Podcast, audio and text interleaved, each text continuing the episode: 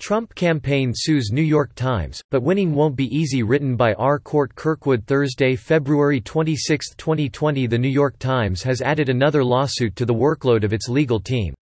In addition to fighting a defamation claim from former vice presidential candidate Sarah Palin, The Times must defend itself from the Trump campaign, which filed a defamation lawsuit yesterday. The Times and former editor Max Frankel smeared the campaign in an opinion piece, the lawsuit alleges, which said the campaign hatched a deal with the Russian government in 2016 to defeat the Times's preferred candidate, Hillary Clinton. The Times knew Frankel's absurd claim was false, the lawsuit alleges, because the Times itself debunked it in multiple stories. Whether the campaign will prevail is another. A public figure such as the campaign rarely succeeds in such a lawsuit. The lawsuit The Times's latest legal trouble began on March 27 last year, the day it published Frankel's hit piece, The Real Trump-Russia Quid Pro Quo, wrote Frankel, who calls himself a «Democrat with a vengeance». There was no need for detailed electoral collusion between the Trump campaign and Vladimir Putin's oligarchy because they had an overarching deal, the quid of help in the campaign against Hillary Clinton for the quo of a new pro-Russian foreign policy, starting with relief from the Obama administration's burdensome economic sanctions. The Trumpets knew about the quid and held out the prospect of the quo. Yet Frankel's piece does not allege or refer to any proof of its claims of a quid pro quo or deal between the campaign and Russia, the lawsuit alleges, but instead selectively included previously reported contacts between a Russian lawyer and persons connected with the campaign. Previous reporting in the Times showed that the meetings and contacts did not result in any quid pro quo or deal. The report from special counsel Robert Mueller's probe of the collusion hoax showed the story to be false weeks after the story was published, but the Times knew that long before Frankel's smear appeared, the lawsuit alleges.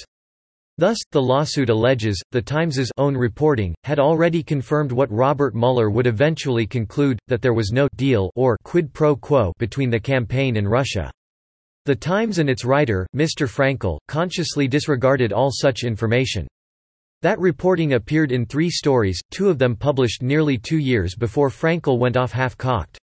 As well, the lawsuit alleges, The Times decided to publish the defamatory article when it did, in advance of the Mueller report, knowing that the Mueller report was likely to exonerate the campaign from allegations of collusion with Russia regarding the 2016 election. Once the Mueller report was released, The Times knew that any claims of conspiracy would not be credible. Thus, by publishing the defamatory article in March 2019, The Times sought to damage the campaign before the Mueller report would be released debunking the conspiracy claims. The Times published Frankel's claims because of its systematic pattern of bias against the campaign, designed to maliciously interfere with and damage its reputation and seek to cause the organization to fail, the lawsuit alleges.